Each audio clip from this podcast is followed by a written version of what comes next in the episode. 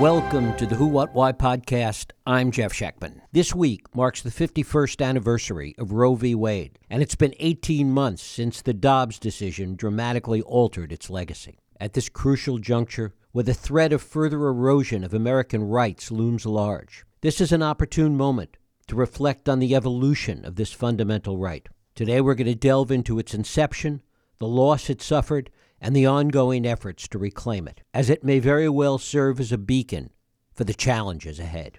Joining me is Felicia Kornbluh, a distinguished professor of history and gender studies at the University of Vermont. She brings not just her academic expertise, but a deeply personal connection to the topic. In her book, now out in paperback, A Woman's Life is a Human Life, she weaves a tapestry that connects historical narratives with the current struggle for reproductive rights. She illuminates the post Roe landscape, reshaped and reignited by the Dobbs case. Her analysis extends beyond cataloging past achievements and challenges. It offers a blueprint for future advocacy. She argues that in the ongoing debate, activism must transcend historical context, addressing the nuanced realities of reproductive justice today and the relentless fight for women's fundamental rights. The debate is not just about revisiting our past, we're also shaping our future in this dynamic and the ever evolving battle for rights and dignity. It is my pleasure to welcome Felicia Kornbluh back to this program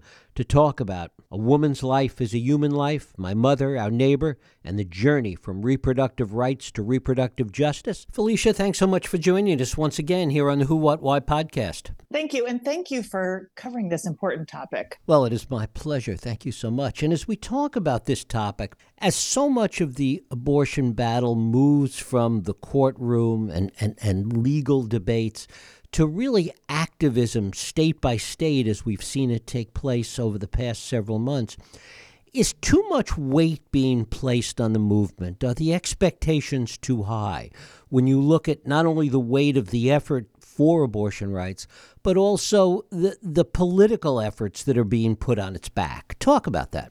Well, I, I think it might be too much to expect that that grassroots activists can do everything. And yet, I don't think that that emphasis is misplaced because if anything is going to change the equation, it's going to be people working at the grassroots. And it has been, right? We've seen enormous, enormous victories.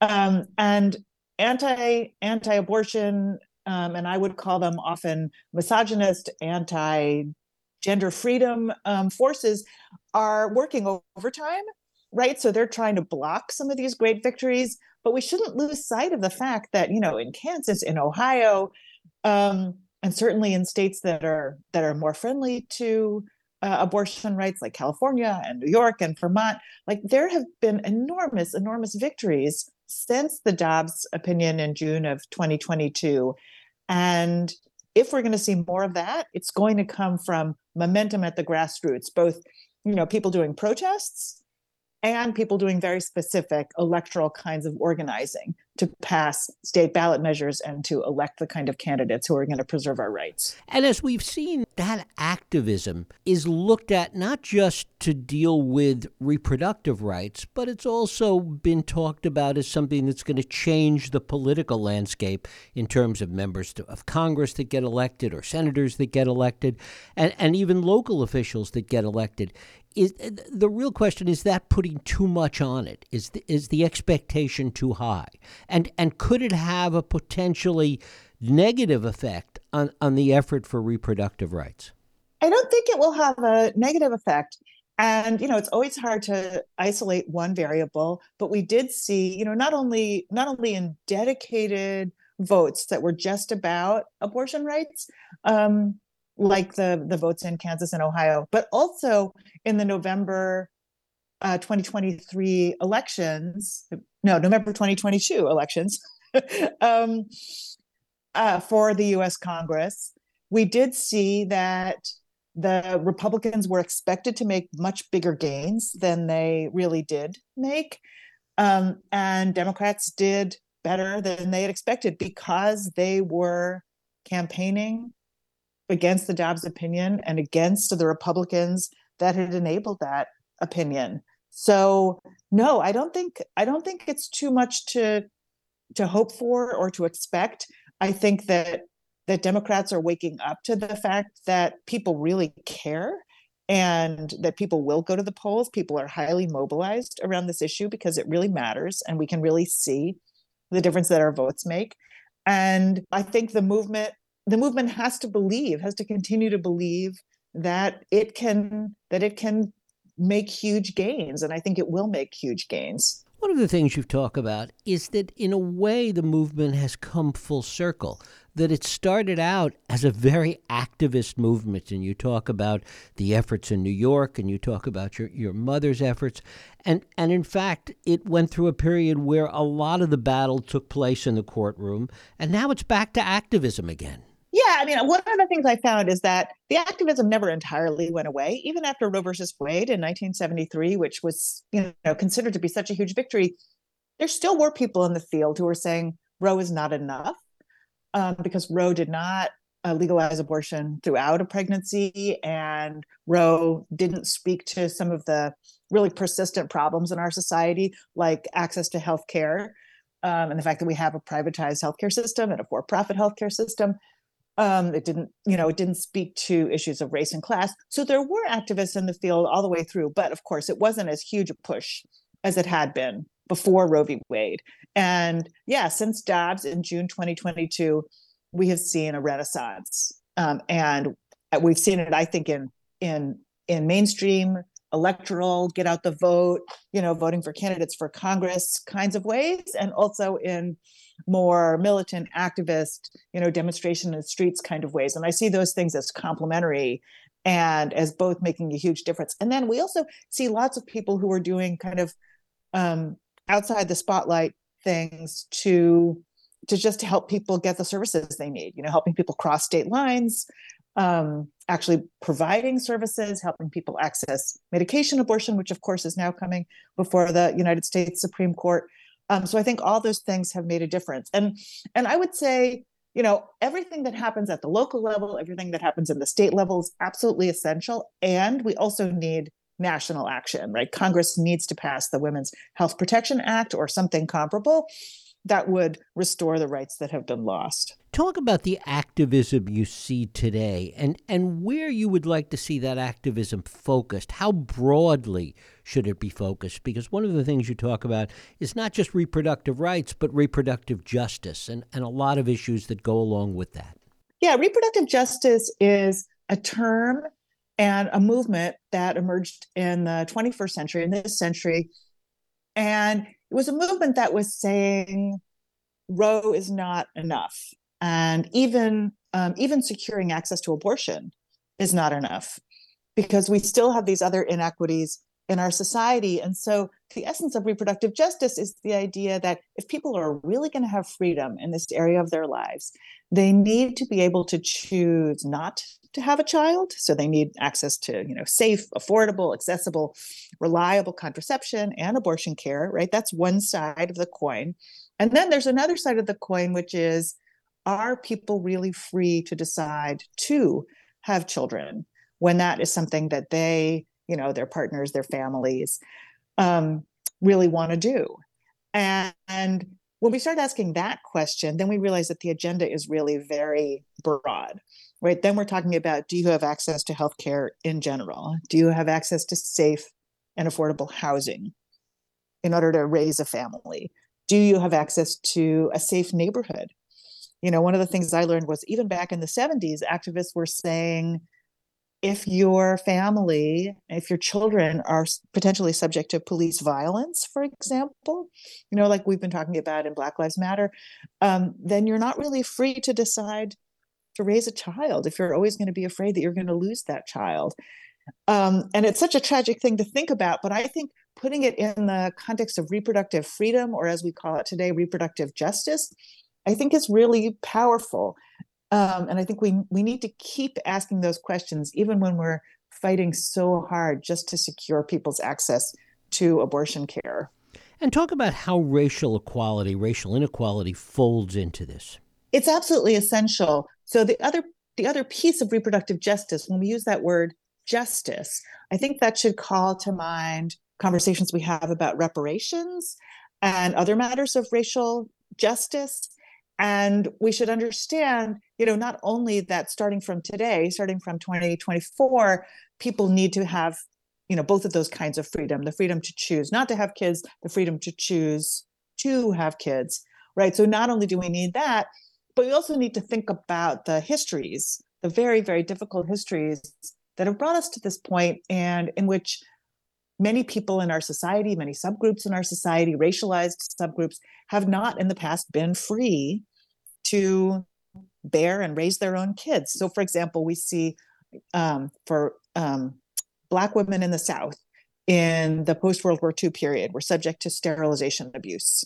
Right? Fannie Lou Hamer herself, the great activist, talked about how she went into the hospital for one kind of procedure and she came out and she had had a full hysterectomy which you know prevented her from ever being able to have children after that point um, i've written about women in puerto rico who had a similar experience there was a governmental program um, at a time when abortion was illegal that said that sterilization was going to be the main form of contraception. It was going to be a, a normal form of contraception. So you you see something like 35% of all women of reproductive age by the end of the 1960s having been sterilized as a matter of policy, as kind of a leading policy. Um, you see this, similar things in Native American uh, reservations and among Mexican and Mexican American women in LA.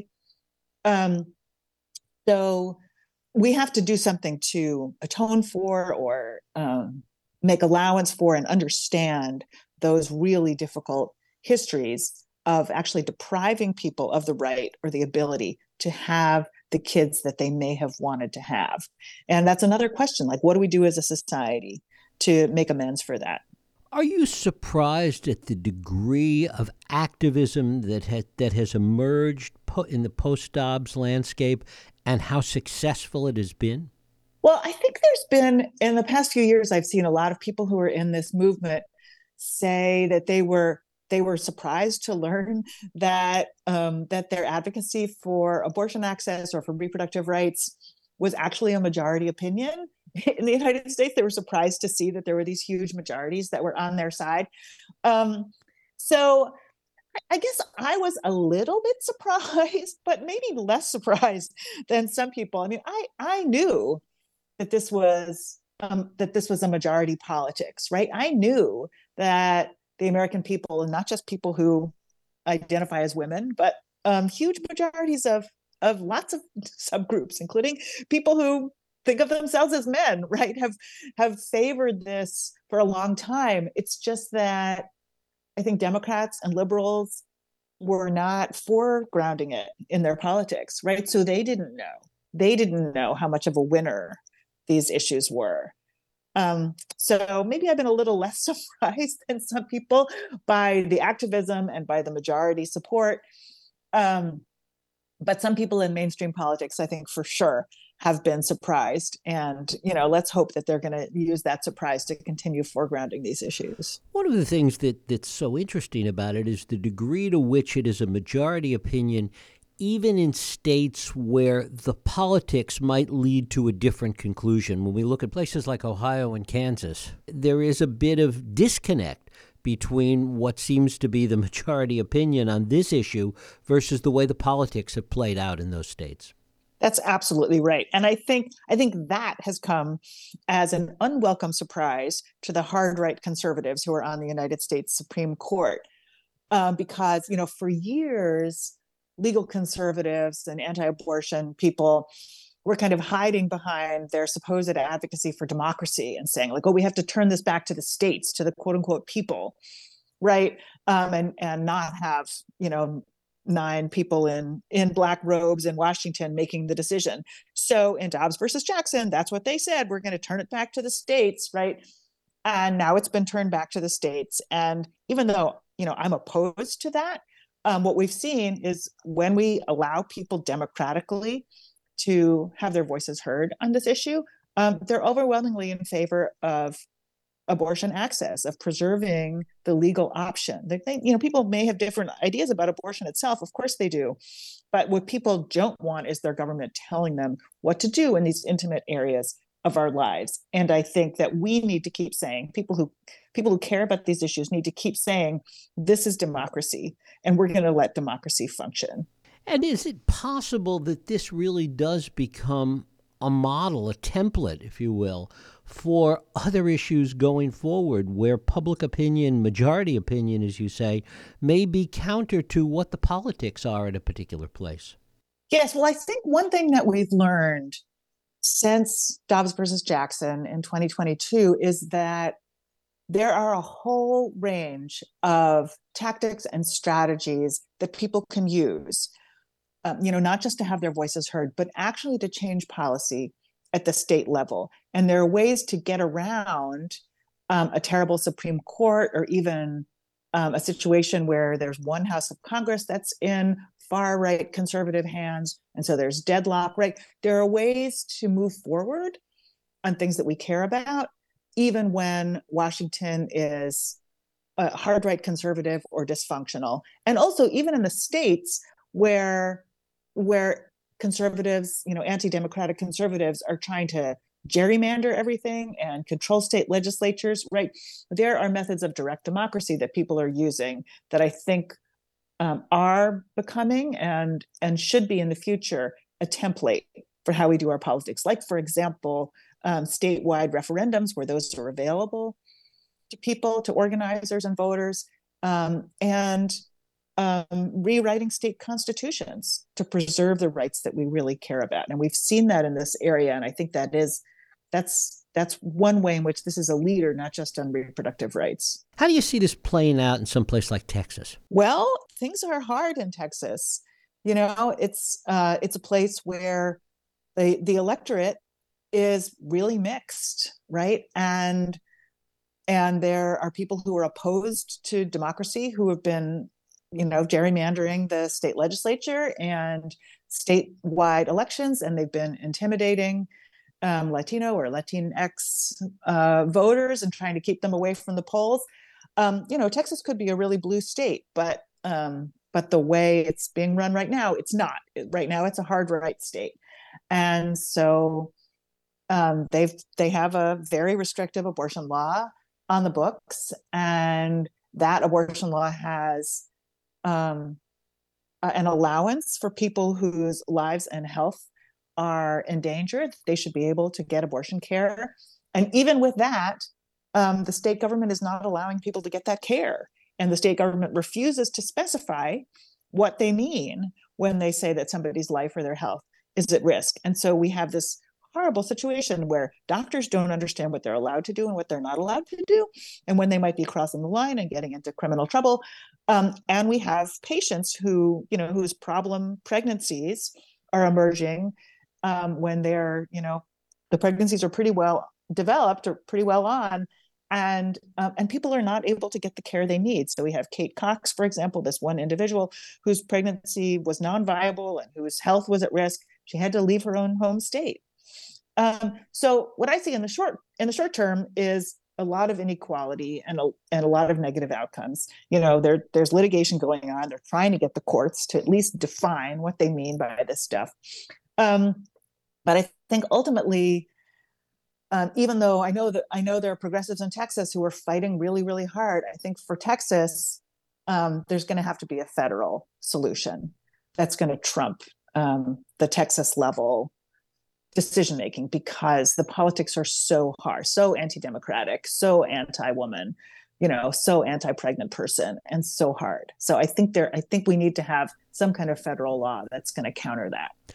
Talk about the anti woman part of it because that seems to be emerging as a stronger and stronger image out of some place like Texas. And people are seeing that, I think, in a way they haven't seen that before yeah, I think maybe it's been a long time since people understood. I mean, it's sort of, I, I teach gender studies, and in a way, this isn't like a fancy point. It's, not, it's maybe not a cutting edge kind of point. You know, it's kind of old fashioned, but but maybe we need to be reminded, you know, that our mainstream politics and our mainstream law really are kind of imbalanced and kind of have it in for women or you know people who are gender sexual minorities as you know as we would say these days. Um and it's um it's pretty i mean i have to say i you know i'm a woman and when i see it it's like it's emotionally kind of devastating. Like are we full citizens or not? Do we count? You know, would would any of this stuff be happening if it had to do with um, some kind of healthcare that was potentially life saving for men? Um, it's hard to believe that it that it would be like that. And so, one of the things that we've seen is that there's actually renewed interest and emphasis on an equal rights amendment either at the federal level or at the state level. And I'm really interested in that. The ERA, you know, lost in the early 1980s. It was a, a, great feminist failure, one of the one of the great feminist failures in our history. And yet there's been a real renaissance of interest in it. And I think it has a lot to do with this, not just with the abortion issue itself, but with what it represents, you know, and and people observing, not just women, but many of us observing and saying, like, oh my God, right? Is this what our politics has come to? Is this what these guys really want to do to us? Um, so I think that's I think that's where it's at, and I think I think we need to keep having that conversation. Like, what what's the persistent sexism or misogyny or whatever we want to call it that's at work here, and what are some tools that we can use against that. As you say, it is it's hardly a cutting edge issue and, and and even something like the ERA coming around again is is the classic everything old is new again and and maybe it will will get a whole different approach this time around. Yeah maybe it will. I mean there there is a conversation at the national level. I don't know how successful this is going to be but to say essentially the era has already been certified by enough states so we should just get the archivist of the united states to certify it and you know and proceed from there i don't think that's going to work. Um, but i do think I do think that there's renewed conversation. And one thing I've been watching is, for example, in New York State, and this is the only state I'm aware of where they're doing this, they are doing a state level vote on abortion access, but they're not doing a vote around abortion um, by itself. What they're calling for at the state level is a new ERA that would include women's rights um, and sex based equality and would specify that um, that reproductive access is part of that, is part of what they mean by sex or gender equality. And then it also is about disability rights and it's about racial um, equality and, and a whole host of other forms of equality that I think we all care about. And um, I'm really interested in that as a model, right? I think in New York, it's going to be really successful. It's going to help drive Democrats to the polls. And um, I think it's probably going to be transformative legally. Um, and maybe that'll be a model for elsewhere in the country too. The downside of that, though, is to wonder if something as all encompassing as, as that would have been as successful in Ohio or Kansas, for example. Yeah, that's a legitimate question. It's a really legitimate question. I and I think depending on where you are and what the strategic thinking is on the ground, um, there there are legitimate debates to have about you know what's the best way to start such a campaign? What's the best way to start having the conversation with people in your state or your locality about what needs to be done? What's the best next step? So for New York, I agree. That's that seems like a great next step because they already have really strong support um, for reproductive rights. In 2019, even before Dobbs, um, they passed a progressive reproductive health act at the state level, right? So, so they're they're a particular kind of place, and Ohio may be different, and other more conservative states may be different. Um, I think this also comes up, you know, uh, state level advocates debate about whether they should go for full abortion access, you know, no matter what week of a pregnancy you're in, you know, whether it's first trimester, first trimester or third trimester.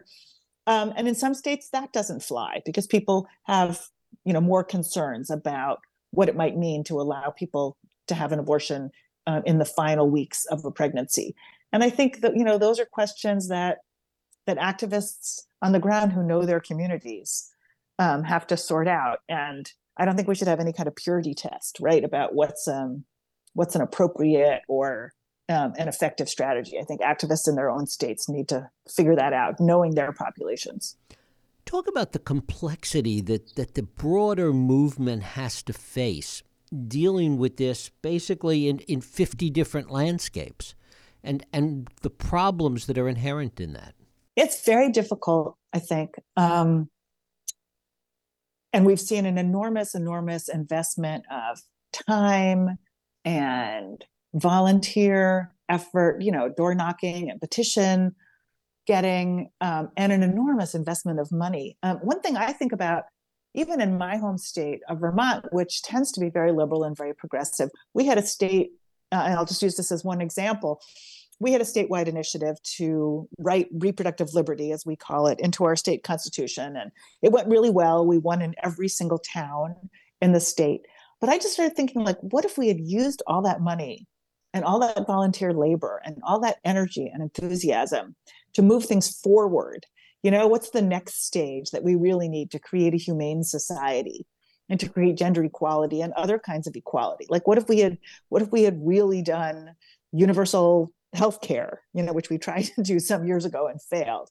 You know, what if we had really done you know, an anti-poverty initiative that would be transformative and would really pull everybody out of poverty. We know what if we really went to the mat for um, unauthorized immigrants and you know created humane living situations for them. Like so I, I really started to think about that what economists call the opportunity cost of spending all this time trying to defend what should be a baseline human right.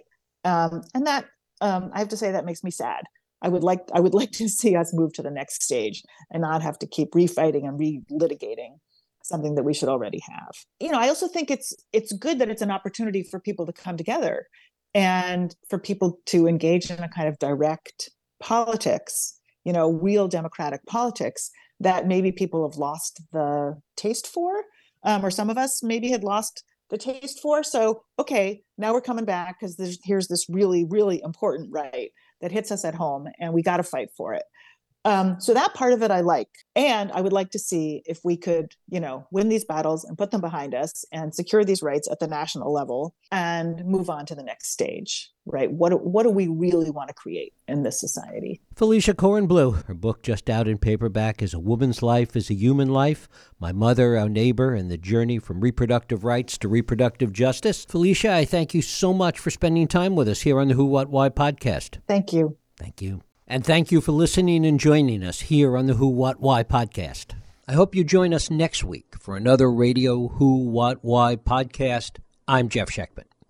If you like this podcast, please feel free to share and help others find it by rating and reviewing it on iTunes.